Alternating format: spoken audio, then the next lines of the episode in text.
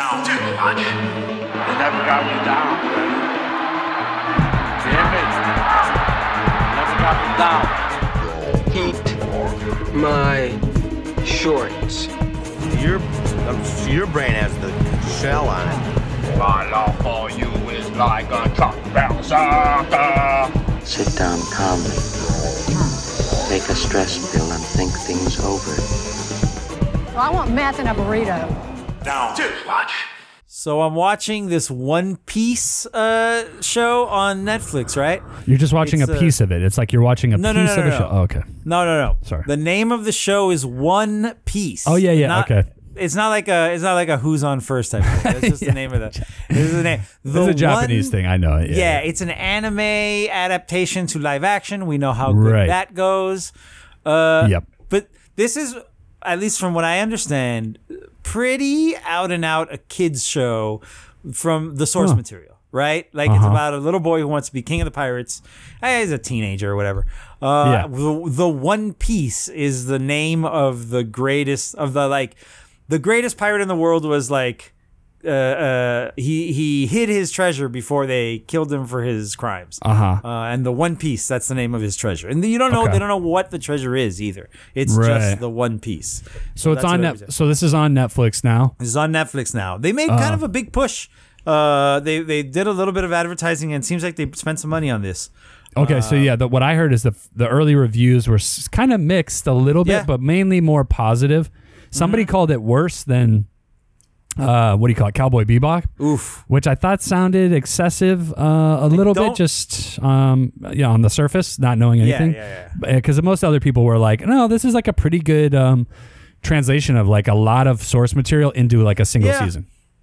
I've seen one episode. Okay. Uh, the Bebop translation or the Bebop comparison is difficult for me specifically Mm-hmm. because I I love the aesthetics of the original Bebop show versus That's it. Yeah. like uh Your uh, this- relationship. yeah. Right. Mhm. One Piece I have no relationship. with. This is a, Right. this is a funny kids show. And there's this show there's shows there's anime that goes on forever. Like that's basically like this will just go on as long as it goes on. Yep. This story can keep being added to whatever. Yep. Uh so this is like one of those. This is a very beginning, but I think there's like 800 episodes or something like that at this point Uh-huh. the original. Oh, the- of the wow. animation. Crazy. Uh, because it's also based on a on a comic book right. the so so as far as bebop goes i thought that was that was supposed to be a stylish noir full of jazz for adults and it was something else Uh-huh. Right. Uh, right. Yeah. this show is supposed to be like a fun kids uh, uh or maybe not kids but like family or young adult Yeah. uh It's light. fantastical adventure Yeah. Mm-hmm, fantastical for sure uh one of the things that happens one of the main things that happens is that monkey d luffy the main character with the most ridiculous name Uh-huh. Yeah. uh he ate a fruit that makes him stretchy so Oh, now wow. he's bulletproof because bullets just make him stretch. He can stretch his arms and legs in long directions and make him uh-huh. stronger, make uh-huh. him punch harder. It's big and silly. Yeah.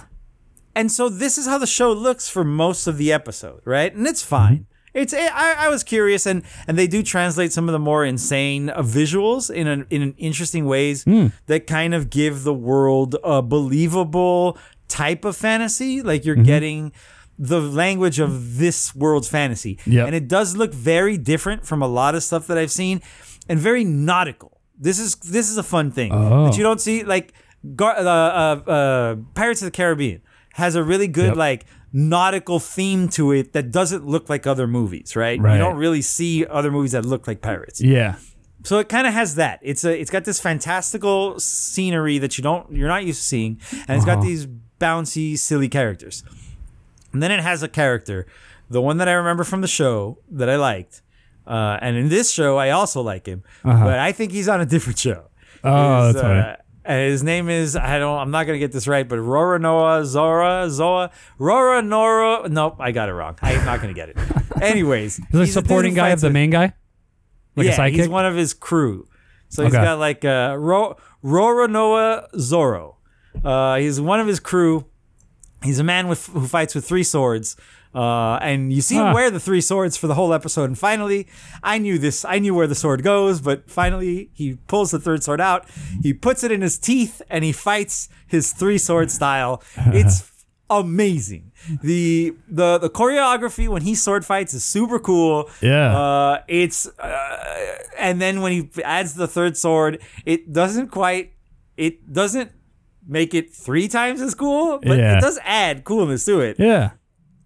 But this man is chopping humans in half, and you are Oh, wow. seeing the like bloody stumps of people like slide away from each other. And I'm like, what show is this? This is not the same show as the other show. Right. Yeah. So Interesting. I don't know, man. I'm gonna give it a couple more eps. Yeah. Uh, we'll see. That's cool. We'll see what we do with this show. What's the overall? Have you seen the overall like critical like majority of like what people are? Is there a majority of what people are saying, or is I it kind think of you hit it on the head. I think it's kind of like uh, uh middling pushing positive. Okay.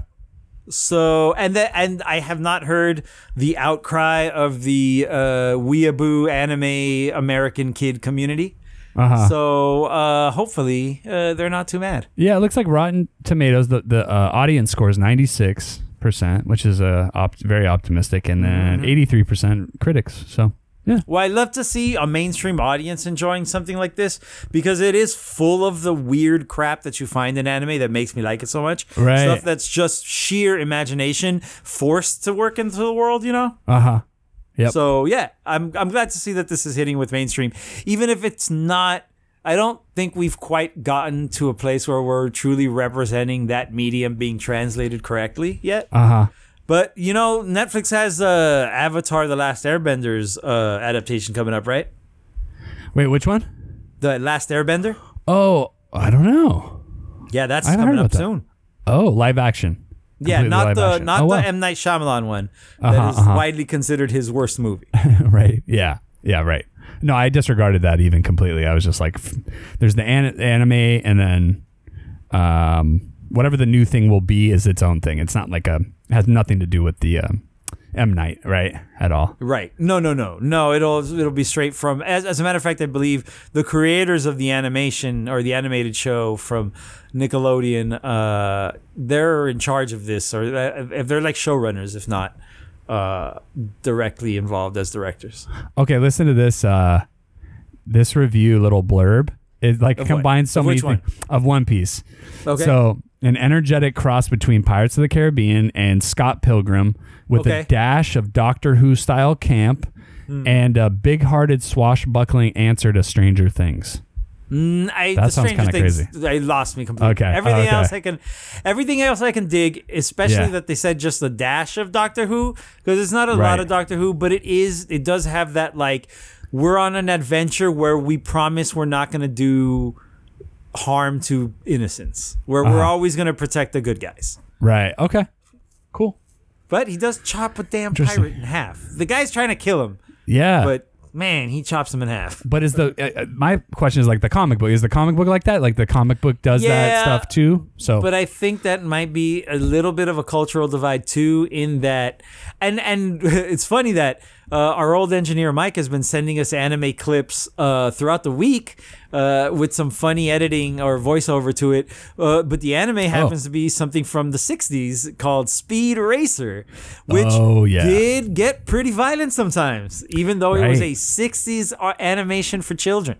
yeah, yeah, not just violent, but like dark and kind of uh, twisted. Uh, Well, some of those Lot, uh, those edits, themes. the the things that Oh. they're saying are not the actual voices Oh. from the show. Yeah, yeah, yeah. Oh, that's funny. Speed Oh, Racer was not a sadistic monster who was murdering his fellow uh, yeah, who seemed to have no um, nothing to like cold with his family. ice. Those those scenes made him seem cold as. Yeah. Trixie was just getting just getting the worst of it. Yeah, that's funny.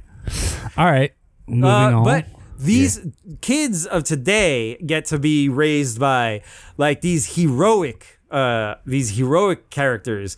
But when I was a kid, Dan, Uh-huh. when I was a kid, the world was a little different. The world was a little meaner, a little Yeah. scarier, you know. right, And sometimes the movies that came out, they showed you a different life. Mm. Life of the streets.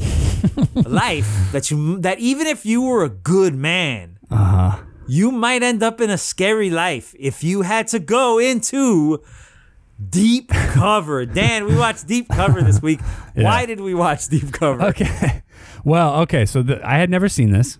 Yeah. Um, I've been hearing recently. I feel like some percolating uh, things about um, it being kind of like a culty movie that like was really good. And for some reason, I wrote it off. Like when I was a kid, seeing this in the video store, it looked like a cool cover, like a intriguing kind of uh, picture of um, Lawrence Fishburne in uh, red tinted red uh, coloring, but I didn't. I, I always just assumed like, oh, it's probably just you know kind of a throwaway um, From what time? Uh, From what time period? from like like when it came out. Like the, the- I just wrote it off kind of like when it I'm came saying in case the audience doesn't know. Oh, sorry, ninety two. Okay, so it's from ninety two in the theaters.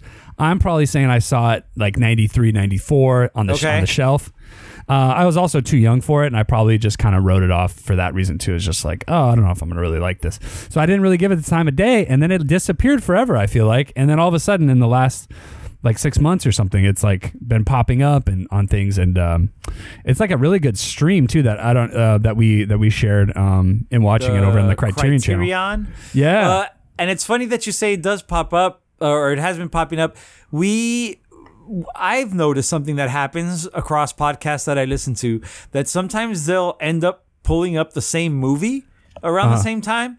Uh, especially when they're movies that are from like 20 30 years ago and I, I'll, Yeah. be cu- I'll be curious or i'll be confused as to why multiple people are thinking about the same random movie at the same time I Yeah. I I love the the the oh uh, the YouTube channel Insider.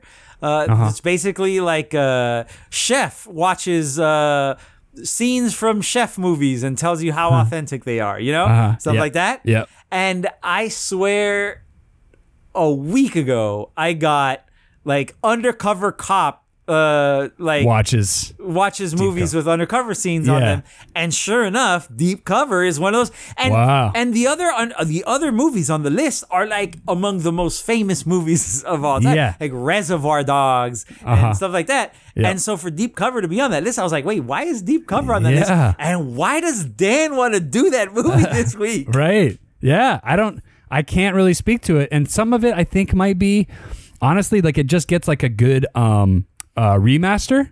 Like Yeah. they put out somebody puts out like a like a Oh, really yeah. cleaned up copy of it, I think and you're everybody's like, oh, this just came out. Like maybe they cover like new released Blu-rays or some shit, and then it just like people start hearing that, watching the new release or whatever. Sure. Um, honestly, if I this can see wasn't that stre- totally. yeah, and if it wasn't streaming on Criterion Channel, I wouldn't have even probably thought too much of it. Um, but because of the access to it and uh, whatever, like it, it actually, and I didn't know what it was going to look like. Um, I'm curious but- too. Before you watched this, what did you know Yeah. about Deep Cover? I knew nothing, dude. I literally nothing, nothing. just The from the title. You knew the song though. uh, you mean from the opening or the closing song or the, opening? The, song? the deep cover, the song "Deep Cover" by Uh-huh. Dr. Dre and Snoop Dogg. Uh, I believe Dr. Dre's first uh, solo track and the first track Snoop Dogg appears on. So w- was that the song though at the end over the credits? Because that sounds like a um, kind of like a gangster rap song, but there's not really that music throughout the movie. And there's Mm-hmm. some there's one song to open it that wasn't though like um it wasn't like a, a gangster rap. Song. Oh, I, you know what? I'm sorry. You probably know this song as 187. Maybe yeah maybe. I mean You've the heard you've heard Snoop Dogg say because it's 187 on an undercover cop, right? yeah I must have yeah That that is a line from this song. okay and and so it's funny you say that too because the the poster for the movie says with new music by Dr. Dre. And It's like Yeah. a, so it's like a thing I guess that they were using as like a advertising, which people used to do with the closing, even though that song would play over the closing credits or whatever, you know? Yeah, You'd yeah. be like, oh, this movie has got new music well, you would then go out and get the soundtrack. That, Right, That's that the thing that you used That to buy it. records at record stores, and they Yeah. used to have collections of songs, either by an artist or sometimes related to a piece of uh. Right. film. Or or though that this was probably the time with the ca- singles. Sure. The cassette singles. I used to be a big fan Yeah. of uh big fan of those things. Well, yeah. this was definitely on a 12-inch vinyl, but Dan, this came out before the Chronic. This is between. oh wow. Uh, this is between NWA. Uh, NWA Yep. and the Chronic. Okay. So people had not yet seen how Dr. Dre was going to like approach music. Right. And then we started hearing the the like the the beats that he would develop that Uh-huh. would end up being the sound of Death Row, basically. Right. Uh and also we heard Snoop for the first time. Like, like he was like, also, let me hit Snoop up. Oh. if I understand the story correctly, he just called Snoop up and was like, hey, man, like, just throw some rhymes together, come down, like, in an hour or two, you're going to lay some tracks on this, and then we're going to go take some pictures. Right. For, the, for like, for like some promotional stuff. Yeah. And Wow. that, and here's a couple of bucks, go buy some gear. Uh huh. And that he went, bought the gear, showed up to the spot, Uh-huh. and it was a music video, and they're like, this is your debut, let's do it. Wow, that's crazy. Yeah, because we remember too from the NWA movie, which was before. Obviously, that's about NWA, the NWA time, and Snoop Dogg pops up in that in that time period. So yeah, he was like on the cusp of like coming Yeah. into his own deal. And I just looked Right. it up because I was curious what year Doggy Style was the big uh, Snoop Dogg first album, and it was '93, November twenty third, Right. nineteen ninety three. So this came out 91, Chronic comes out in 92, Dogstown 93. Well- Music is forever changed. This movie's ninety two. The oh, I'm sorry, but the single I think comes out 91. Oh, is I that think right? the song oh, okay. comes out in 91, yeah. um, Uh, let me see. Yeah, April. year. Oh no, you're right. April 9, 92. No, no, no, that's right. Dr. Dre album. Let's see though. The, the Chronic. The Chronic was in Oh yeah, December late, of 92. late. Okay. Yep. Okay. Interesting. So it's still the, the order was correct. yeah, Uh, I like I like knowing that context though too because this movie feels like what it what things were percolating towards like the gangster rap Ooh, ooh, uh, I have a connection. world. Okay. But before we do that, I did want to mention one little piece of trivia about the song. Dr. Dre does Yeah. not like this song. I believe Oh, he was pressured to make it too quickly, and all of it was too like like hurry up and get it done. Yeah. That he and according to Snoop, they together have only performed it like ten times. Wow. This is one of his most famous songs, and he's only perform he's performed Whoa. it like a couple dozen times in his career. Whoa. And that's a big crazy. deal if you were able to hear that live. That's like a Oh yeah, That's like a The- dope thing. There was a guy in in the, one of the interviews I was listening to. He goes, "Oh, I heard it one of the times." Like he like jumps up all excited. He's like, "Ah, Yeah, yeah. Uh, yeah." It would be something cool to, to have done for sure. I so okay, so I didn't have that connection to like this uh, song or anything. So I had Mm-hmm. no nothing going into this movie, literally, other than like expecting it to be. I actually expected it to be grittier in a way, um, a little more like Sure, street And level, is- rough indie kind of, but it's not. It's like pretty So polished. this is where Yeah. this is where I think the connection is, uh, and I think the music matches too, Uh-huh. uh, because I think Dre was kind of like, oh, you know, finding his sound, and he's gonna be different from NWA, and he's gonna be like smoother and cooler, Yeah. but still gangster and scary, right? And Yeah. what was smooth and cool, or what we're coming out of. Also, uh, had had a little bit of a film uh, uh, bounce, which was like New Jack Swing. Uh, so Oh, like okay. you had like Belle Biv DeVoe and like like that kind of thing. Ah, what had translated into things like New Jack City and uh, Right. stories about black crime lords, but be but like told like like rich crime families, Uh-huh. like you know like Yep, like told mafia. like those not not street gangs, you know. Yeah, yeah. And I think that there's some of that in Deep Cover. Like some of these guys have the like the airs of that type of criminal, but they're Uh-huh. constantly in like the worst crack houses. Like the one character uh, that is Jeff Goldblum's friend, Yeah. is like he had he puts on airs of like of of of, class uh, and yeah. and f- money. uh huh. But we see that when it's party time, he's in like a flop house. Oh yeah. No, totally. What's that guy's So, name by the way? oh, and the the character. Oh, like his um no real life um like because I know Oh, that uh, dude from a lot of um kind of black um movies. Uh, Roger, uh, Roger Gwenev- Guenveur Smith. It looks like Guinevere, but it's not. really, that's his name. Yeah. Wow. Yeah, he reminds me of like a uh, Harry Belafonte, uh, like a younger Harry Belafonte. Off the ta- off the top, School Days, Do the Right Thing, King of New York, Panther, Malcolm X, Poetic Justice, Get on the Bus, Eve's Bayou, He Got Game, Summer of Sam, Yeah, and a recurring so role much. on Different Worlds. So yeah, Yeah, I remember seeing him in so many things, yeah. nineties uh, black stuff for sure. Yeah. No, no, he's a good uh, He's great. Um, He's very good. Eddie is the character's name. Eddie. Yeah. Uh, and yeah, yeah, he does.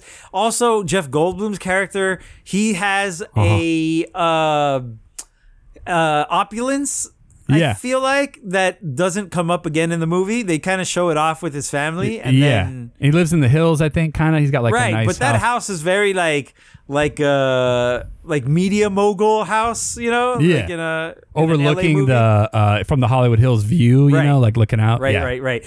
Yeah. Which was funny because, like, uh, the voiceover, and you know what? I didn't look into this, but I would put money on that voiceover being a post uh, Uh-huh. screening. They Uh-huh. screened this movie, and some things were lost in translation. So they had uh, Lawrence Fishburne lay in a voiceover track. Sure. And and and fine. Uh, uh, holy crap! Uh, young uh, Larry Fishburne's voice is Yeah. insane. Dude, like he's like he- an actor. He, like Oh he's my God. pronouncing pron- pronunciating everything. It's, what's his name? It's Darth Vader. It's uh, Yeah. it's like cool James Darth Earl Vader. Jones, yeah. James Earl Jones is scary the way Lawrence Fishburne is cool. Yeah. Like like, but they have gravitas and like oh, Even the no, way he that- walks, like the way he walks, Yeah. Mm-hmm. he like saunters. You know, he has like a, a swagger that's like he's on a stage of uh, Exactly. life. The stage I was gonna life. say that is that's what Idris Elba is doing in The Wire, except Uh-huh. Idris Elba is doing it for reals. Right. And Lawrence Right. Fishburne is being a cartoon. He's And I don't performing, mean a yeah. cartoon. That's not a that's not the right word. I know what He's you're saying. just being uh It's like elevated. caricature, caricature, like Yes, a yeah.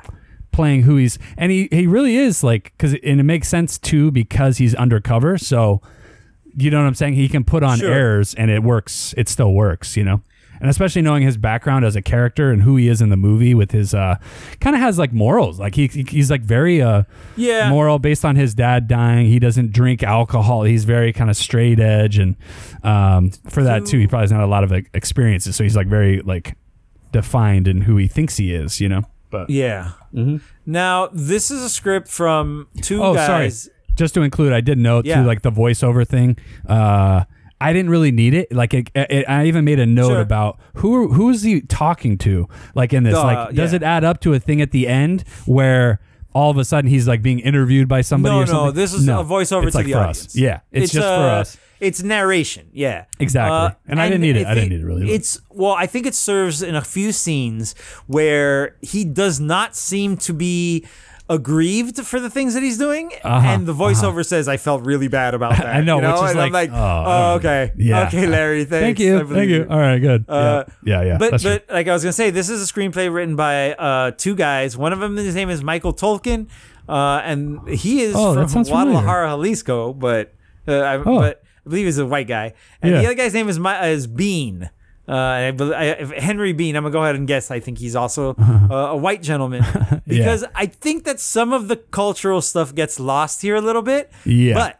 The movie's directed by Bill Duke, and you know who Bill oh, Duke is, right? Dan? that's what shocked me, dude. So like, Yeah. on did you see on um, Criterion Channel they had an interview which I didn't get to see. no, I didn't see that. and I wasn't quite sure. Like once I know, I don't know Bill Duke really by name, but once I saw his face, Oh, I yeah. know him. I know him as an actor. See, that's the thing too. Yeah. Bill Duke is such a name. It's such Yeah. a namey name. Yeah. That as soon as I the first time I looked up who Bill Duke was, Uh-huh. and I saw his face, and I was like, I know that guy. I've seen Yeah. that guy a million times. Hell The yeah. name Bill Duke and his face are forever like connected. Like Yeah. I, so when I saw that this was directed by him, I first of all said, did not know he directed. Right? Cool. Me neither. He's a director of sixty-two different projects. Like what? The, like I gotta look this up for a Not a bunch here. of stuff that I recognize, but for sure, Oh, Sister, okay. Act, Sister Act 2 Back in the Habit. Oh, Uh, starring, of course, one of my favorite actresses in the world, uh, the girl from the Fugees. What's her name? Um. Was she oh in the first one yeah. the second one? She was in the second one. Uh, um, Okay, Sister. Act. Back Lauren in the Hill, Habit. Lauryn Hill, yeah, yeah. Lauryn Hill. Yep. Oh, yeah, I love Lauryn Hill. Don't you love that? I this name I, I would never have got There- this when I was a kid. I thought about this recently. Back in the Habit, right? Yeah.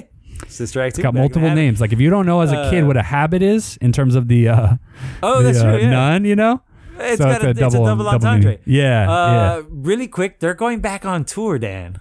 Uh, you know they haven't performed, I think, since like the Dave Chappelle movie. really. oh, the Fugees. Wow. uh, Yeah, and they're Oh. going back on tour. And do you know why? Is there like a money? Is it a? Yeah.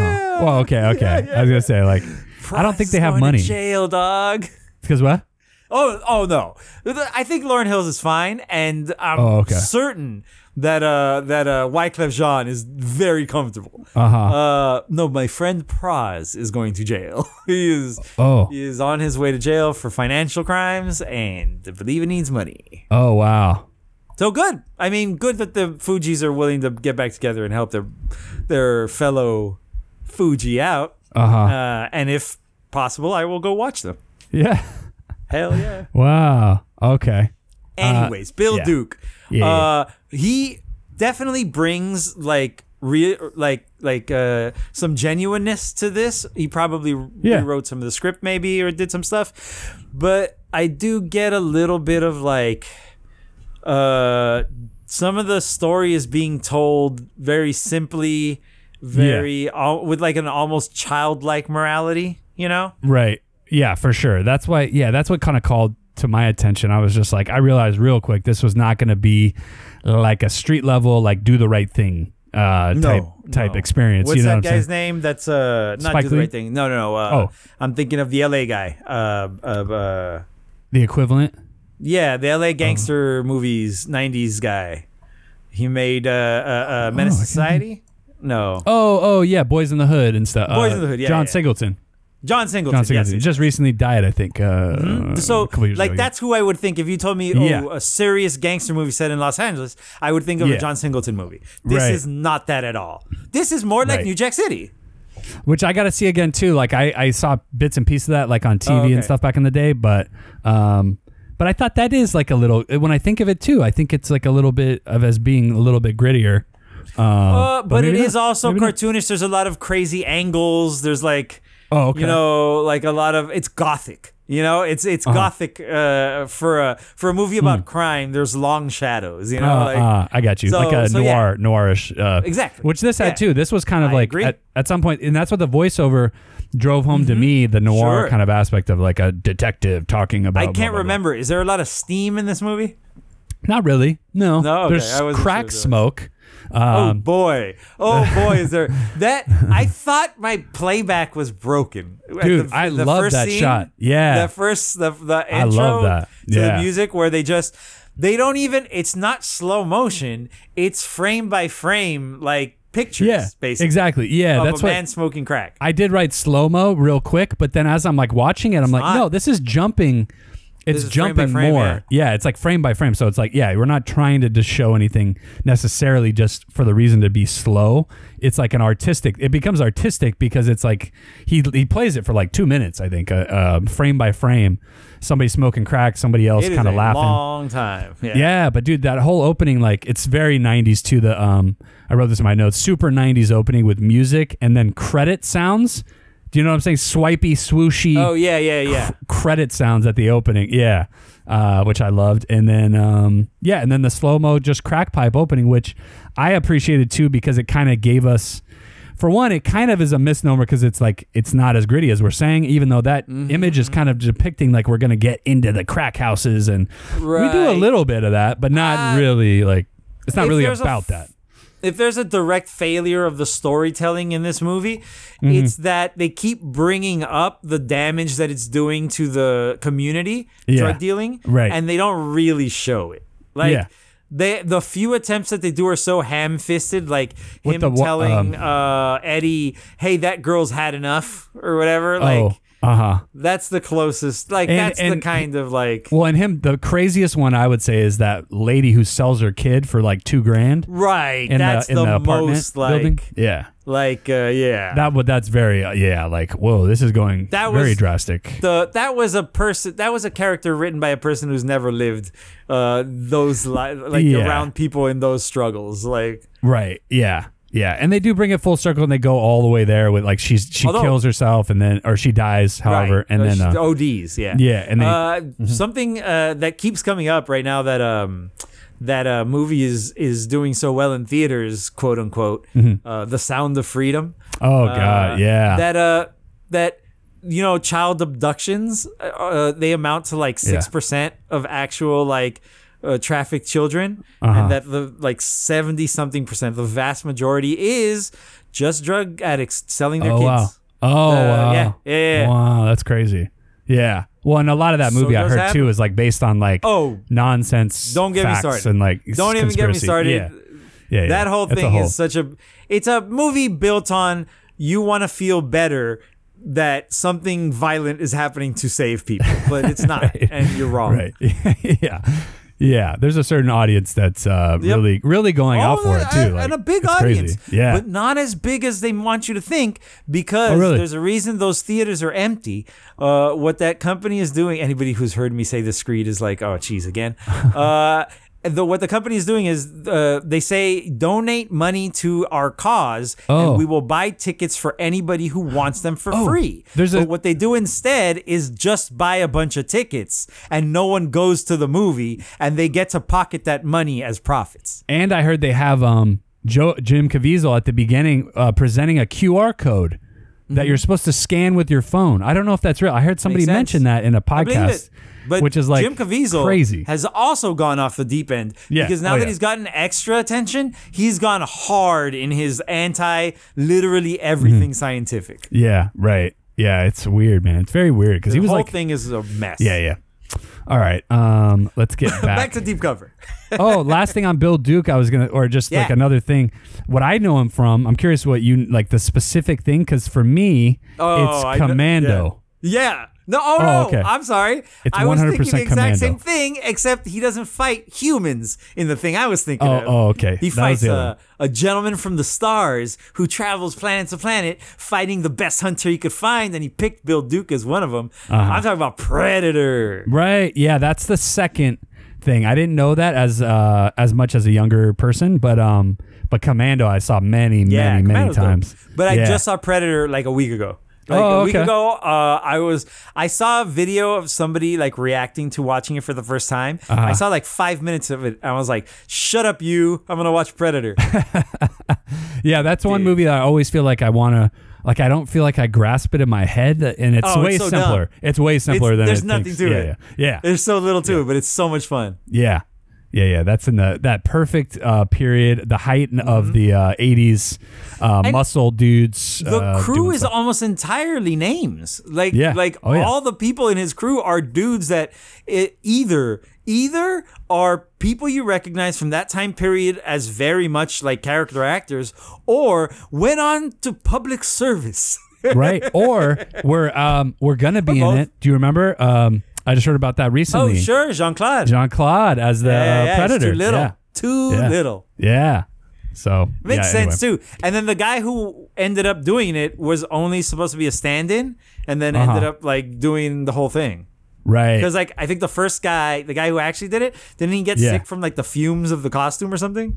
Uh oh, is that right? Oh, that does sound like that. familiar. Yeah, and it was just like so hard to move in, right? It was just like one Yeah, of yeah, those yeah. things of overheating and all that kind It of. It was much like the Crazy. shark in Jaws. The limitations Hmm. ended up turning it a better performance than right. Yeah. Right. Yep. Uh, again. So Bill Duke, director of Deep Cover, is a badass commando in Commando, and Yeah. is hunted by the Predator in Predator. Yeah, yeah, yeah, yeah. He's great. Um, oh, I had some. I made a note. Um, early in the movie, it was Nah. Christmas time, and I was like, "Is this a Christmas movie?" I was like, I had a moment of like that whole thing of like, uh, yeah, you It's know? got that. Uh, it, it started, and you could have been like, "Oh, it's like a Die Hard style," you know? yeah. But then I quickly realized because we flashed back to uh, 20 years before the movie takes place, Cleveland, 1972, with his dad, Mm-hmm. um, which was a cool opening. I like that actor too. That guy who plays his dad is a uh, known that uh, dude. and the way that the way that scene unfolds is so very uh, stage drama. yeah. Oh, that completely. it really sets the stage for what you should expect. The the the type of uh, acting you're going to get from everybody except Jeff Goldblum. Everybody Right. except Jeff Goldblum is on a stage uh, performing like like uh, like urban Shakespeare. And right. Jeff Goldblum is on a stage doing improv. Yeah, and He's just improving it up. But you know what surprised me too was he was um he came off more straight. Like he's playing it very kind of straight, like character wise, more than um usual. Like more like the He's uh, not the playing fly. the more like the fly. You know, he's not the ha ha ha guy. You know, not like, the- oh yeah, and I just saw Jurassic Park um in 3D, the re-release thing or whatever, and he's so entertaining in that dude because he's Mm-hmm. Oh, just like super. a cartoon in that for real. Yeah, Um, I, so- I feel like he wasn't that much that until that movie. That's Oh, like his- interesting. That's Okay. his hooah. That was his hooah. Oh, right. And then like And he then went with on, it. he's He just became oh, that." y'all like this so much. I'm just gonna do this every time. You're right. You're right. Because uh huh. No, in this movie, he does a thing that I know that he does in a few other movies, and not really since Jurassic Park. He is menacing. Uh. Yeah. Something you don't you forget about Jeff Goldblum just looking at him is that the motherfucker is like six foot thirteen. Mm-hmm. Yeah, he's right. a big dude. He is Yeah. a very large dude. We Yeah. noticed it uh, recently in uh, in the uh, Body Snatchers movie. Oh, right. Yeah. Remember how big Yeah. he was? And we were Yeah. like, holy crap, that is huge. He's like taller than everybody. Yeah. Yeah, he's just a beanpole is a thing. And Right. in this movie, they he's a little bulkier, but they also by the end of the movie, and I I had seen him in that leather jacket costume before, Oh, and I didn't remember that this was where that where that was from. Ah. I just remembered one time Jeff Goldblum played a crime heavy, and that's hilarious. Uh-huh. Yeah. Like- like- well, and honestly, that was like a really good way they used uh, costuming, even though it's very obvious, like what they're trying yes, to say yes. with They're it. draping that He- jacket off of him. Yeah. Yeah, well, and it was like from suits and beiges and and like '90s typical To kind of colors leather. to straight up slick back hair and black clothes, and it was like Sungla- okay, Wraparound sunglasses, black leather, Matrix style. yeah, yeah. So when he goes nuts in that limo. And uh, he's telling this dude to jump out of the car and shit. I was like, "Wow, all right, yeah." I haven't seen this Mm-hmm. Hey. Jeff Goldblum before. not gonna lie to you, was kind of on his side with the jump out of the car thing. Oh, sure. Oh, hell yeah. I was sort of like, Yeah. hey, Larry, you're in the way here. even though to be honest, dude, like the the thing with the hands, I kind of was like a couple things in this movie didn't really hit as hard as I think they wanted you to think they were. Like where when they beat down that dude with the um the uh the pool cue, you know, it's like oh yeah, it's pretty bloody and it's Uh. pretty intense, but at the same time, it's like the lighting and things. Like it's not really.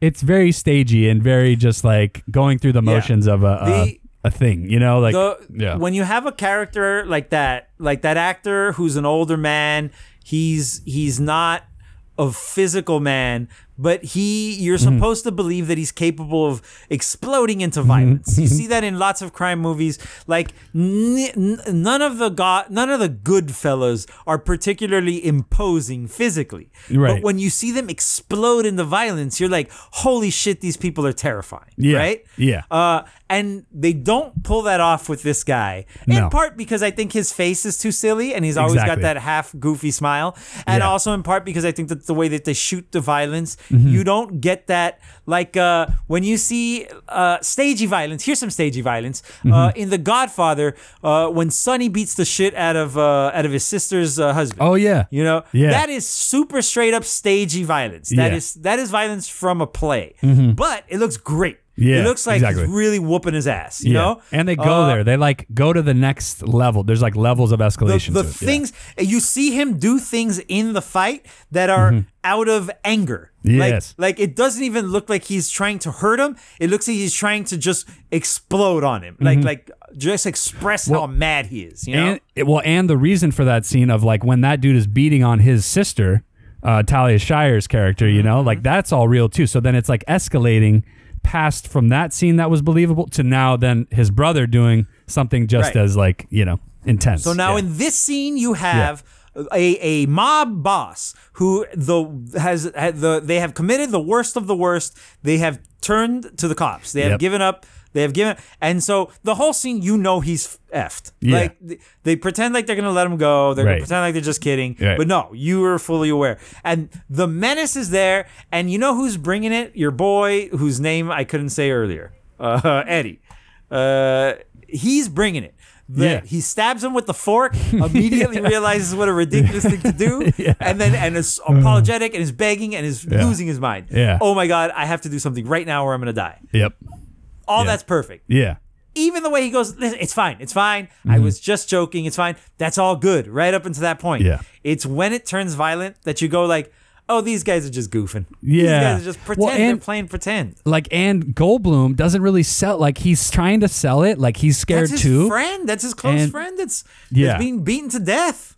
But the way he's selling because like if i don't buy the violent scene and then i see jeff goldblum trying to act like oh i'm so scared now of this gangster guy that i work Sure, with sure. or whatever so Ooh, all ooh, that stuff was not now. Ah. yeah yeah yeah so it makes sense though i guess knowing uh, how this is all being played, and I don't really Yeah. buy it. To when they're doing the hand slapping fighting, and he's getting all pissed off Yes. about his hurt hand, and it's like it makes him turn on every. You know, it's like in the logic of the movie, okay, but it's not selling me as like a viewer of like this, you know, intensity of like what's going Dude, on. You know, First of all, that hot hands thing is ridiculous.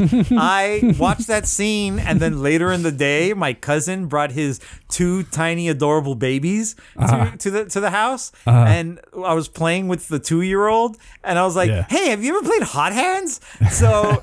A game that you can play with a two-year-old, Yeah. uh, is not a scary game. well, they even say like you played a Jewish game. You remember this, right? We used to play it. At, Right. you, you probably grew up playing it at the camps. Yeah, I was like, okay. I'll tell you, it stings. Weird. If you play it with people who are trying to hurt each other, it could sting. it does not get levels of bloody. violence. uh, yeah. yeah. Or and it's not a it's not a way to escalate in terms of a violence uh, situation with these It- supposed you know it gangstery really guys. spoke to like like there's a lot of the plot so this movie's plotted pretty like standard it's not it doesn't go super crazy places it's not really a huge twists or anything like that i think it's Yeah. entirely entirely built on the performances and the direction Yep. like that's Exactly. what this the, you have that's what you have to come enjoy Mm-hmm. or else you're gonna mess it up because since this is such a plug and play type story where you just take different concepts and plug them in all the different scenarios, Mm-hmm. the scenario of like of boss and underling uh, butting heads came up, and the thing that uh, our writers, uh, what did I call them earlier, uh, Pierre David and Henry Bean came up with was hot hands. That's the plug that they came up with. And Yeah. It was a bad idea. The actors did the best Yeah. they could with it. The plug was bad. The thing, the concept right there was bad. Yeah, and I think it's that thing too where you know like mostly with the with like heavies like we get somebody that's like the representative for the heavy doing the things. So then we Yes. don't know how bad the main guy is. They, the main guy doesn't get his hands dirty. Yeah, exactly, exactly. Until it until it's time to do that or whatever. That's when you know it's then we know. escalated. Yeah, yeah. So then, yeah, a lot of that's not uh, Which not the, really pulled off. are heavy in this movie. Uh, spoilers for a movie that's 30 years old. Uh, the, Yeah. the the heavy in this movie never gets his hands dirty. Just dies. right. Dies in a theater seat. uh, well, who's even the heavy? Like who, The Hispanic dude. The the the cocaine. Oh, czar. oh, okay. Oh, okay. Yeah. Yeah, yeah, yeah. yeah. Um, Uh, speaking of uh, villainous Mm-hmm. characters in this movie, uh, we have uh, Charles Martin Smith. Do you know Charles Martin Smith as an actor? let's see. Is this um the This guy? DEA agent Jerry Carver, oh, wait, wait, wait. Hold on, hold on, hold on. The main guy, right? Our main. the guy who um, brings the guy who brings Lawrence Fishburne's Yes. uh, character in. Yeah. Okay. So here's the thing. So this is my weird connection to an older movie that I just saw too. I don't know if I told you that. Um. So uh, uh American Graffiti just celebrated its uh 50th anniversary. You've seen you've seen it or? Oh, a long time ago. Yeah, dude, it's such it's a, I, it's grown on me over the years. I didn't Yeah. know. I wrote it off the first time I saw it. I was a little bit too young and didn't really get what the hell was going on. And um, it's grown on me as I've gotten older and given it um, more viewings. And it's like one of my favorite high school movies of all time now, dude. And Very just cool. such a hangout movie, just really cool. Yeah. So that dude who plays what's his name again? I'm trying to find his IMDb. Oh, the character, his name is Jerry Carver. Carver, Agent Carver. Why am I not seeing it here? Anyway, he's He- in um he's in uh, uh uh what do you call it? American Graffiti as like a Yes, nerdy yes, kid. So I literally just saw him in another movie. So I was funny to see because I kn- I had really only known him for aged characters like he is in. Um, Oh yeah, yeah. Cover. He's, yeah. I know also him. Yeah, I also know that face as a even even in this in in this movie. Uh-huh. I saw his face and I went, "Oh, that guy, but young." You know, Yeah. like so. I wasn't Yeah. even thinking even younger than that. You know. right, right, and he was in. Okay, let's see, Starman. Mm-hmm. Oh, he's in a bunch of stuff for sure. Yeah, yeah, you would know him. It's like a face. You would know you if you've seen him, but I never would have known his name. So Uh, yeah. here is the character who represents the socio-political takes that the movie will be making Mm-hmm. for the extent of it, right? Uh, I feel like they could have done something socio-political with the fact that the the uh, love interest is like an art dealer, uh, but they don't really. Right. They just they just cover the idea that art is really good for laundering money. That's really the only reason she's an art dealer. Well, and yeah, they were trying to make a connection to. I think this is like a '90s um, thing when like a lot of African culture was like in the in the the pop culture kind of zeitgeist Sure, of yeah. like things and like designs related to uh, things in films or whatever. Yeah, So there's like yeah. cuts and weird things to like the African art, which is I think that's just trying to show, I guess, like some of the um, uh, I don't know, like the culture. Oh, well, I think I think to a certain extent, the Deep Cover is a movie. Uh, it's a black movie. Uh, Yeah. it's for everybody, but it's made by black people, and it's Yes. at a time when that wasn't as common.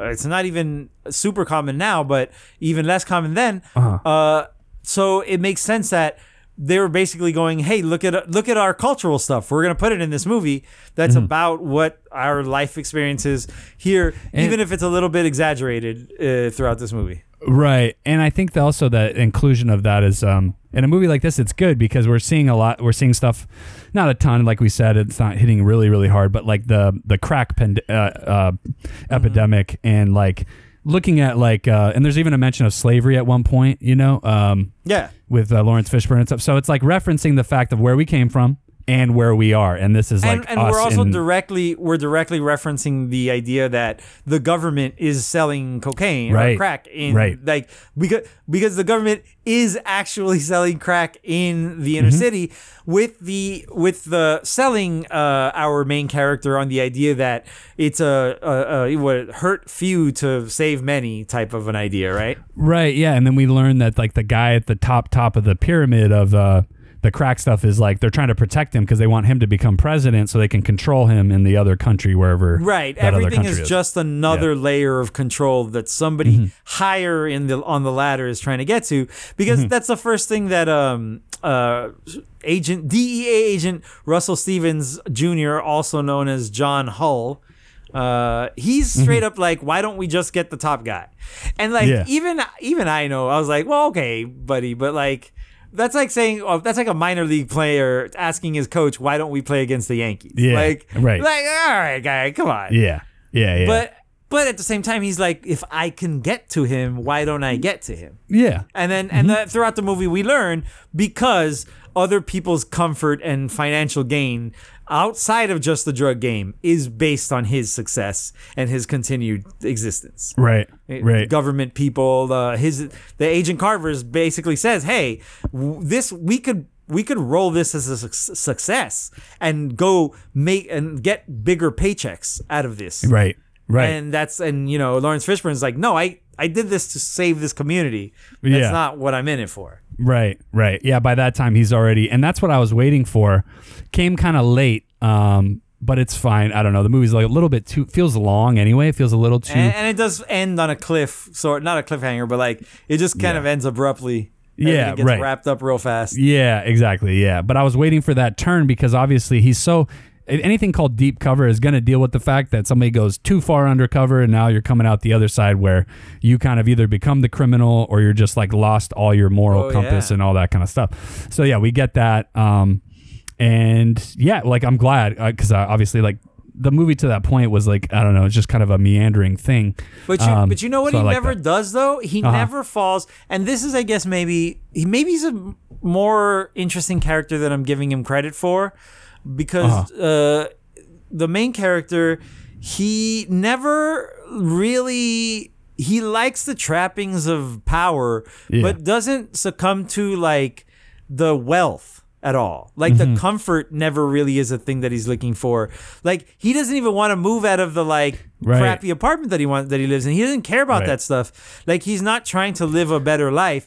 Uh, he likes that people have to do what he says. He likes that stuff. But Yeah. you know, Well, eventually he does say because he tells us, which again is like a weird thing. But I think what the movie's saying is that because he he anytime he's living in that lower po- impoverished area, it's like he doesn't want to represent that he has the money because then that somehow is going against what he's really fighting for. But then once the guy tells him and he's like, "Yeah, enjoy yourself. Go get a nice house, whatever. Like we need you to represent like you're this bigger thing." And then the movie kind of just tells us that like that's who he becomes too. Which I don't know if I buy that completely, but that's what they're trying to say. That's is what I'm that saying. It he didn't. does It didn't enjoy it. seem like he did. It, it seemed like Yeah. he. Yeah. And and that makes sense to me in the scene where they're trying to push Felix, the uh, drug le- dealer guy. Uh, Uh-huh. Felix Barbosa. Yeah, they're trying to push him out of the car, and and Yeah. and uh, Fishburne's having such an insane reaction. He's driving the car, but he's constantly Mm-hmm. looking back. He's almost scream crying, Right. not to do that. yeah. There's yeah. a, also a handful of times that limousine comes to an almost complete stop, and I was like. Barbosa, my man, you could have stepped out and walked away right there. Yeah. I don't know what's happening here. yeah. Uh, but uh, but yeah, so he's Mm-hmm. like scream crying basically sometimes, like to not kill him. Uh, and then other moments, he also seems to be holding such a wildly moral stance above everybody else. But it only Uh-huh. seems to be as far as killing goes. Every other Uh-huh. crime seems to be fine. It seems to be when it comes down to just shooting somebody in cold blood. That's And- where he's like, "Oh my god, no!" So where he kills that dude Ivy, who's kind of his rival um, gang member, who he's like an eye for an eye, kills. He kill. He, he- Ivy kills Lawrence Fishburne's main kind of drug dealer lady, basically, right? Like point Yes. blank in the car. the weird Nazi. Uh, she she was dressed like a Nazi, but I don't think to be a Nazi. I think to fill out the exciting costume quota that the Warriors has set up. right. Yeah, I didn't really. I mean, I got the representative of what they were making her in the thing is like, that's his like main kind of dealer. She looked like a like But- a like a heavy metal bondage chick. Yeah. Um, but um, yeah, the culmination of like basically the first time that he's gonna kill, which is like, let's give this guy's name. Ivy is played by James T. Morris, who looks yeah. familiar Does to me for some reason, even though oh, he's only got four. doesn't have Four Wikipedia total credits. page.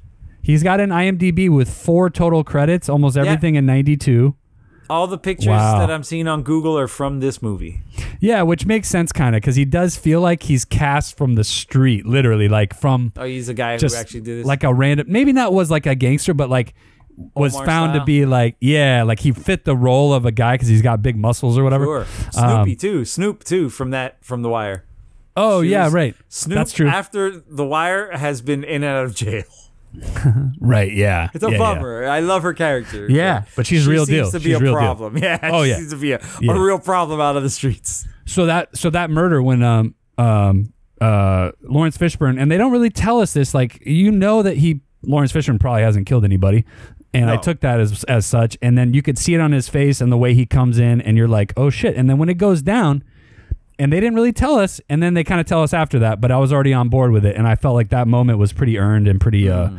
pretty cool in terms of like oh okay like this was a big deal like he Yeah, yeah, yeah. finally it got to that point now he's that far in he's actually dropping bodies you know so Mm-hmm, yeah that was um Luckily, it was, was a- of a guy who kills people, uh, who Yeah. had Oh, killed yeah. people. Like, oh this is a war based thing like Right. of you know on the Uh, battlefield oh and there's a cool but- Mm-hmm. shot too i don't know if it, this hit you the same way uh, when um, Ivy's looking in the mirror, he's like finishing up peeing or whatever. It's a weird mirror that's like I thought it was two people. I thought Ivy was behind, which is actually himself looking at him. You know what I'm saying? He's Okay, looking at Jeff sure, Goldblum, yeah. in or not Jeff Goldblum. Uh, he's looking at uh, Lawrence Fishburne. Lawrence Fishburne, yeah, in the reflection, and then he turns around. I don't know. It was just like a cool. There's some cool shots in this. Uh, Oh yeah. Oh, in this movie sure. that like I was like, or like edits, kind of even just, not just shots, but like edits. Um, like the Mm-hmm. Although first, there was, although the, did you see the hobo wipe? yeah, a- that's I that's wrote it insane. down. I was yeah, like, wait, what? yeah, that came off real like okay, like we're doing Absolutely doing. took me out of the movie. It didn't like I didn't get upset at it, but I was like, oh my god, I noticed. You would that. miss it. It most like we're we're doing this for a record. I don't know if I Oh, maybe. necessarily would have noticed it know. if I was looked just like crazy, chilling. man. But yeah. man walked across the street, uh, s- the scene, and and, it just he took it with wiped him. the thing. Yeah, I was like, what? Okay, ninety two, and uh, but there's a cool um, use of um, quick kind of like choppy montage cutting in the first um, drug copping scene when like Lawrence Fishburne's just getting out there uh, in them streets, and it's kind of like a montage. Mm-hmm. Um, and again, he's like doing the similar thing, like where the slow mo is not really slow mo; it's like even more slow than that. And he's doing a chopping scene where it's like he's not really cutting between scenes; he's cutting down shots in between yeah, the single shots. Yeah, I don't know. It was cool. It was fun. it's like the it's like I uh, appreciated it. I, I, I, it reminded me of uh, editors who try, who, or directors who play with their editing. Yeah. Um, like uh, Aronofsky and stuff. Yeah, But exactly. like, uh, pre a lot of technology that would let you do that a lot more easily, probably. For sure. Yeah, yeah, yeah. But it's like the effort. I like the effort of like, how can we do this that's like a little bit different than just Mm-hmm. like a typical whatever. So yeah, Bill Duke's uh, directing. He's what we Oh, call I- a director. Yeah.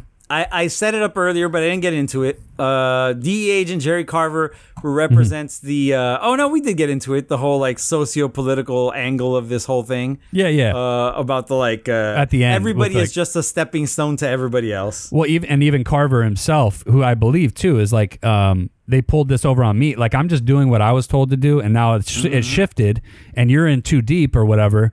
So sucks for you, kind of thing. But um, oh, can you correct? Okay, so help me with this. So he's so Lawrence Fishburne's Ooh, a cop. Yeah. Sorry, Lord, Yes. I, I, there's like a logic thing that at the beginning that I just wasn't understanding because I thought we were in L.A. the whole time in the beginning, but were we in Cleveland? Um, at first, before relocating Lawrence Fishburne Uh, to L.A. right. It's yeah, a weird because cut. so Carver's a DEA agent, so he's not Okay. city based. He can Right. go anywhere. That's what I was trying to Uh, understand too. So yeah, he can go anywhere. He can bring. So he's recruiting So an undercover through Yeah. the police. Yeah. So Larry's a Larry's a DEA agent. He's not a cop. He he Uh-huh. he graduates from cop to federal agent Right. to go to LA. to he's like a his thing. promoted because yeah, he- Yeah. He, can pull it off or whatever. Yeah. And okay. then the at the end of the should we get him? Maybe I'm jumping too far ahead, No. but No, no. Uh, at the end of the thing, he has the regular police training. So when the preacher cop uh-huh. gets shot, he calls for help. He calls and he uses all the police codes and stuff that you would Right. use for uh to to get to basically get help faster. Yeah. Because uh, emergency services will jump faster to the aid of a police officer down. Right. Um, Which then uh, reveals to Jeff Goldblum that he is a police officer. Dan, what Uh-huh. film does this happen again in? Maybe 15 years later. No, like 10 years later. Yeah. It Come reminded. on, what scene is it? Wait. You know this scene. Yeah. Uh, oh, oh, Point Break? No. No. That's the same time period. What? Um, Similar scenes. That the same movie though.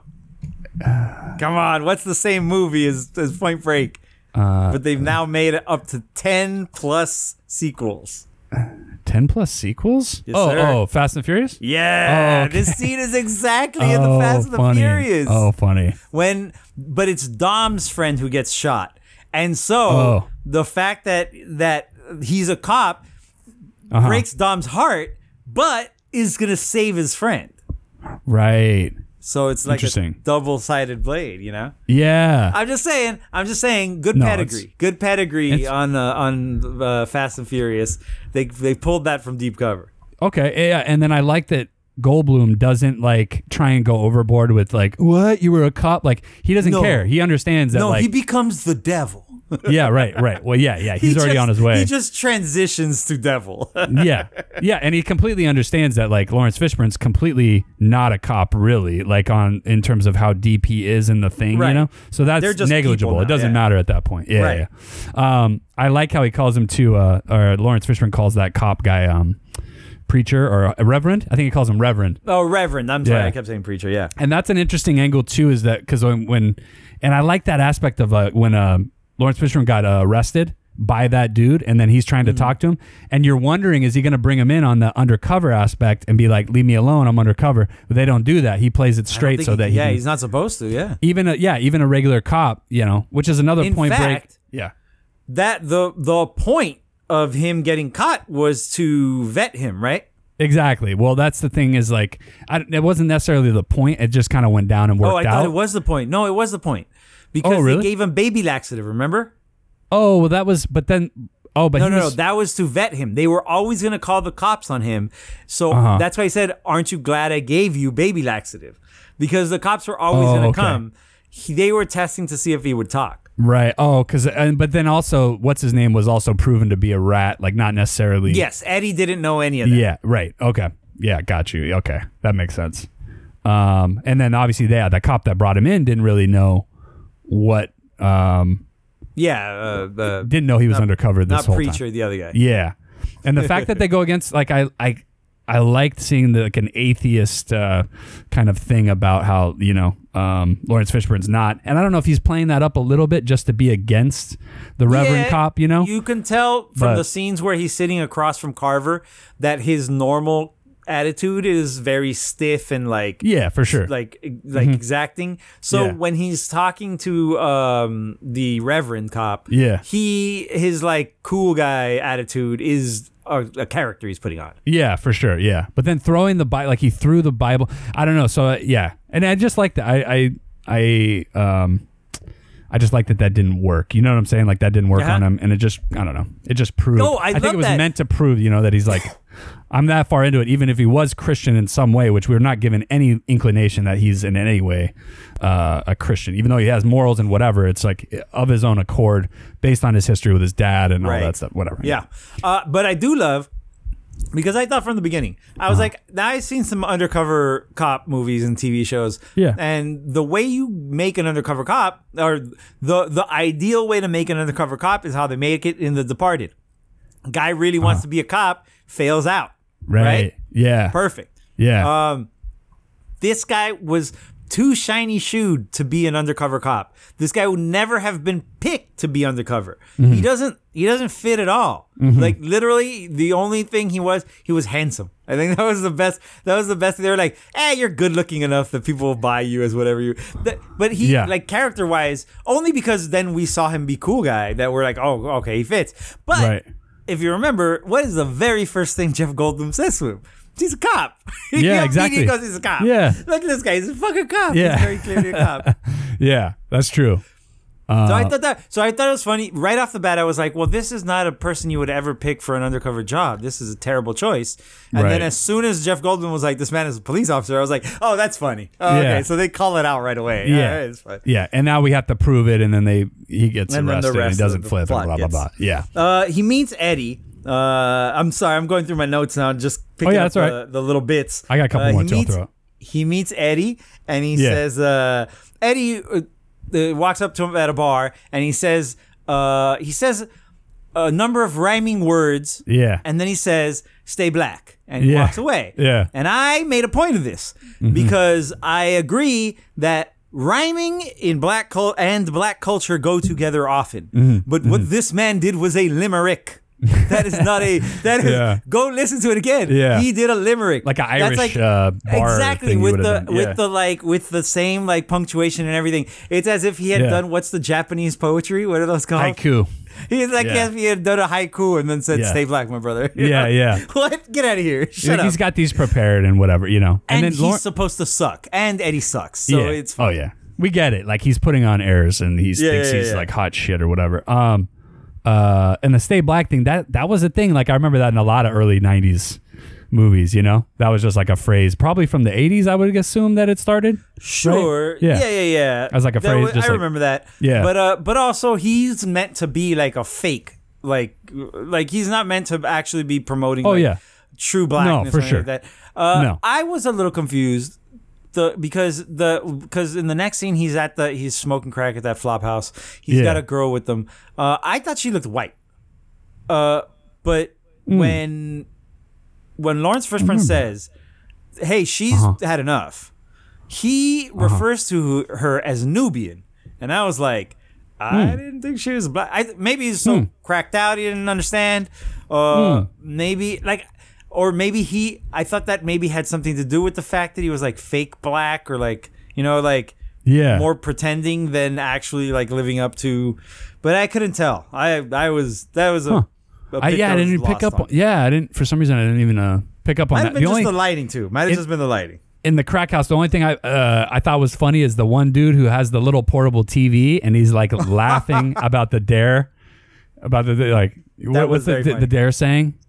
Just stay, Uh, just say no, to- just say, Just say no. Yeah. just yeah, say yeah, no, ha ha ha, laughing. uh, and uh, it's funny too because on crack. Yeah, yeah, yeah. considering the end of the movie and how like you know a lot of that is just like we realize obviously is just like the war on drugs idea Mm-hmm, From is the just same like guys, the same people Yes. saying say Yeah. no were the ones supplying it. yeah exactly True. yeah yeah Whoever denied it supplied it for farts and for crack. Um, Uh, oh, in the got? uh, club, is this Uh-huh. musician guy? uh, He says his name is Ragtime, and we make it a point to listen to him do this song, the little performance, little moment, you know, in the club. Is that a real guy? I, I couldn't really tell if that was a real. He's, he calls himself Ragtime, and he seems like a real musician. Like they're in the club. Like there's like one scene in the club. yeah. Oh, right before um, Lawrence Fishburne's gonna kill um, Ivy, and he says, "That's my time. I'm Ragtime. I'm out of here. Whatever." and I was Man, like, no, I, I vaguely remember, see. but I don't remember the actual performance. rapper. Let's see if this comes up. Oh yeah, Brand Nubian. He's got a song called Brand Nubian. Oh, yeah, I know that song. Yeah, that that's Ragtime did that song, I guess. A guy named Ragtime. Okay. So he is real. Okay. Anyway, that's answered. I figured it was had to be real because it was just like this is a good moment just to drop in because the guy was Sure. a legit musician. Like he had like I a was good surprised song. there wasn't more like artists and musicians and stuff just making cameos, doing their thing, you know? Because Yeah. that's what you would do to fill out like the culture of the world. But also in our real world, you would give a bunch of those people a bump. Right, right. But at the same time, if you're trying to stay in this vein of like the undercover thing and whatever, the street streets or whatever, maybe I don't know. You stay focused. Mm-hmm. Well, on I that know area, a guy but- yells "Wild Wild West, motherfucker" at some point. So Yeah, that's when he shoots. It's Uh, pretty what's his name? Ivy shoots her in the head. Yeah. right, yeah, yeah. yeah. Um. Oh, a funny thing was uh when um Jeff Goldblum leaves the uh leaves the court courtroom. Uh, he goes in there for like two seconds, gets the case thrown out against uh, Yep. Well, Lawrence Fishburne. what he- you realize is that he's already done. He's done the work already. The Yeah, work yeah. was Oh, done yeah. before the case. But it's what he says that let me know how comfortable and how cool Jeff Goldblum is trying to be. And he says Audi five thousand. It said Oh it yes, the- of course. It said it right on the uh, the, the captions. I was like, captions, oh, yeah. that's fucking uh, that's great. You know what? I had you beat. I Huh. knew he was cool from the scene before that, Mm-hmm. where he is wearing uh, a cardigan Cosby sweater with Mm-hmm. the sleeves rolled up well past the elbows. Something I don't Mm. Whoa. think I've ever seen. Yeah. it was like a cable knit sweater, and it was like Hilarious. just balls up around his his biceps. Oh, wow. It was wild. remember I, was like, Yeah. this guy's this guy's crazy. Watch out for this guy. He's gonna end up with slick back hair and a leather jacket. But honestly, the Audi 5000 thing, I didn't know, dude, about the origin of that. Yeah, uh, if until that's where like, it came from. That's the first time I've heard it. Yeah. oh, you didn't know that? Like it was, No, it was I've actually heard that like before. Car. I've heard okay, someone okay. say Audi 5000 Yeah. as a as naming the car as a way to say goodbye. Right, I didn't know the car reference at all involved just- with that a- until like the last five years. I don't that Connection I to Audi, right? Like I'm out, and then that turned into I'm Audi. Well, and there was a car that called it. Wasn't there an And Audi 5000 car? Yeah, yeah, yeah. I'm saying it's Right, all, okay. it's all an evolution till we Yeah. eventually got to just saying the name of the car. Right, and I had no, I had Fun. It's one of those things. Yeah, I didn't, I didn't know until recently. Um, I like the ending with um the full circle with um the Reverend is kind of like a dad character, and Yeah. so to have another uh, uh adult black figure in his life Die in uh, his die in arms. his arms. Yeah, I Yeah. thought that was uh that was cool. Very kind of like a Shakespearean type um uh ending. Uh, for sure, and so yeah, I that, I thought that was cool. I mean, I didn't really need it necessarily because I'm not really. I don't know. This movie, it underperformed for me in a, in a lot of Okay. ways. Um, I oh, oh one okay. I'll give one more positive. Sure. I got one more po- or yeah, positive stylistic thing with the red, the color red in this movie. Uh, it's blood. It's blood on money. It's uh, it's uh, just accentuated in like a lot of the scenes as like um, expressive lighting, like a red lights. The red light comes in the car. The brake lights on the cars it, like lights up buildings, way more exaggerated than it really should. Um, but I like it as like a color for a thing. Um, Yeah, and and It's cool. and uh, noir, modern noir has been Mm-hmm. using that for a while. Big stark primary colors, uh, blanketing uh, Yeah. images. Yeah, that's that that goes with the style of Yep. this thing. Very much an urban uh, noir. Very cool. Yeah. Uh, And- I think Uh-huh. I think it's of the time. I think it's I it's definitely doesn't have like I don't know if it's Bill Duke not having the vocabulary of like a seasoned director that Mm-hmm. some of this movie comes off as amateurish.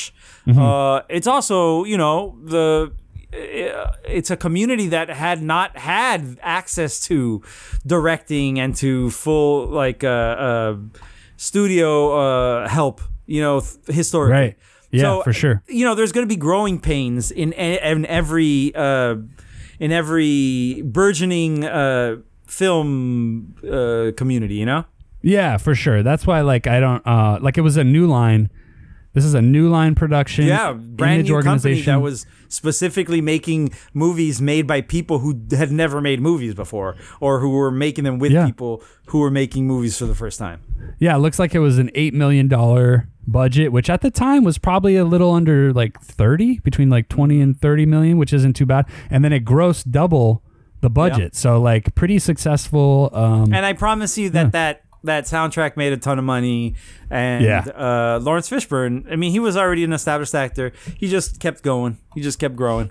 yeah, for sure. And he's young enough to like kind of pull off like uh I don't know. I like this dude. Like this is a thing I was just telling somebody else about. Uh oh maybe Yanni. I was telling yeah about going back and like learning about actors and their roles that they were doing at young ages. American Graffiti is another one with Yeah. like Richard Dreyfuss, like is super super young. Ron Howard in the credits literally goes by Ronnie Howard. Sure. Um, stuff like that. Like I, it's just fun for me to um see these actors, give them the respect they deserve, and like see where they came from. So I'm sure Lawrence like this. Fishburne had like flashbacks when the guy says, when the guy screams, uh, "What is it, Wild Wild West, motherfucker?" I'm sure he had some flashbacks to uh, Pee Wee's Playhouse when he was Cowboy Curtis. oh shit, yeah. Ah, Dude, I just that- heard. Re- oh, sorry. Uh, no, on that, that's it. That's my notes. I'm done. okay, I no, got I got one, two more things.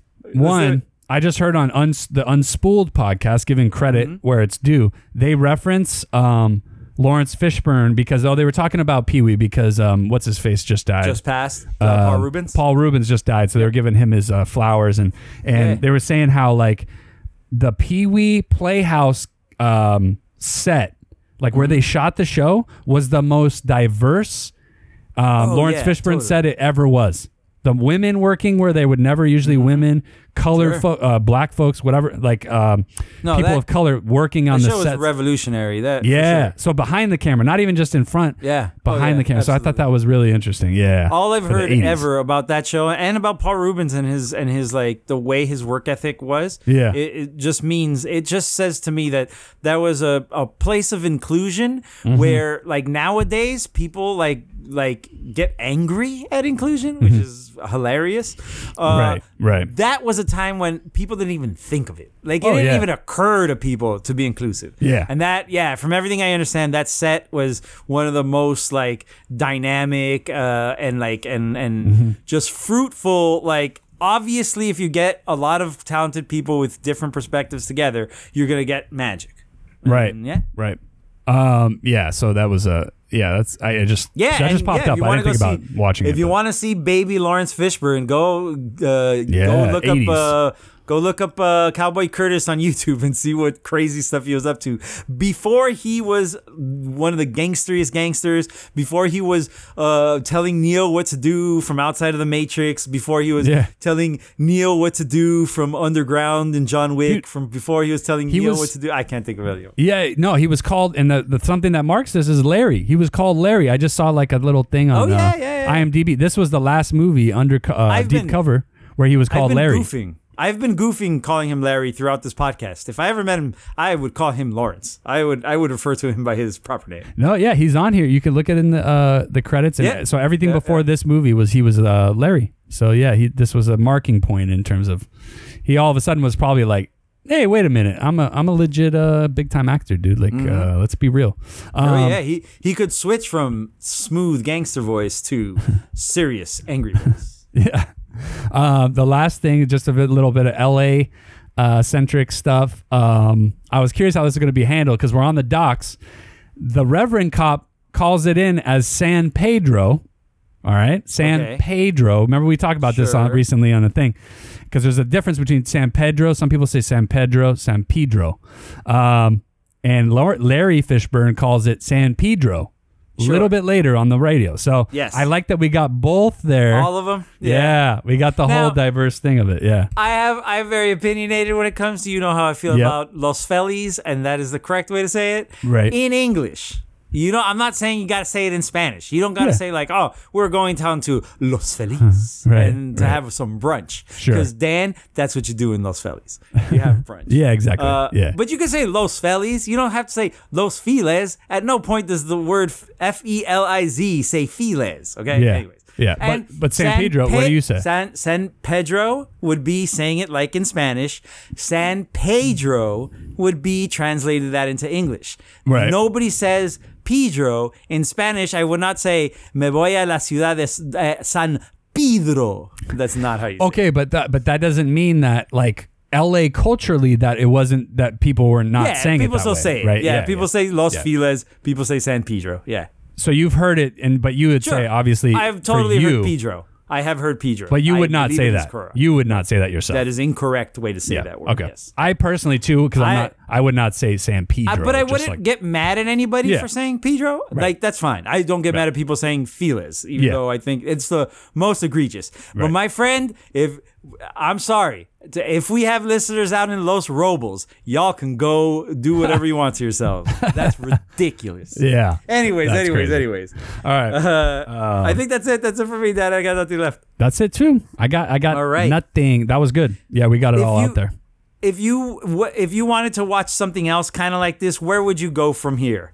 Like uh, sort of like uh. Well, New Jack City. I want to see New Right, Jack yeah, City. Yeah, Yeah. Uh, Dead Presidents. Yeah. Okay, Um, yeah, that's not bad. Which is like uh, it's going off into different cultural angles but it's been of kicking war around and stuff. too. It has been kicking around culturally recently. and it's a period movie, which I wasn't aware of. Actually, I don't think um, takes place like in right after the Vietnam War, I believe. So, um, yeah, that one would be interesting too. Uh, yeah, let's start Yeah, with you that. can definitely yeah.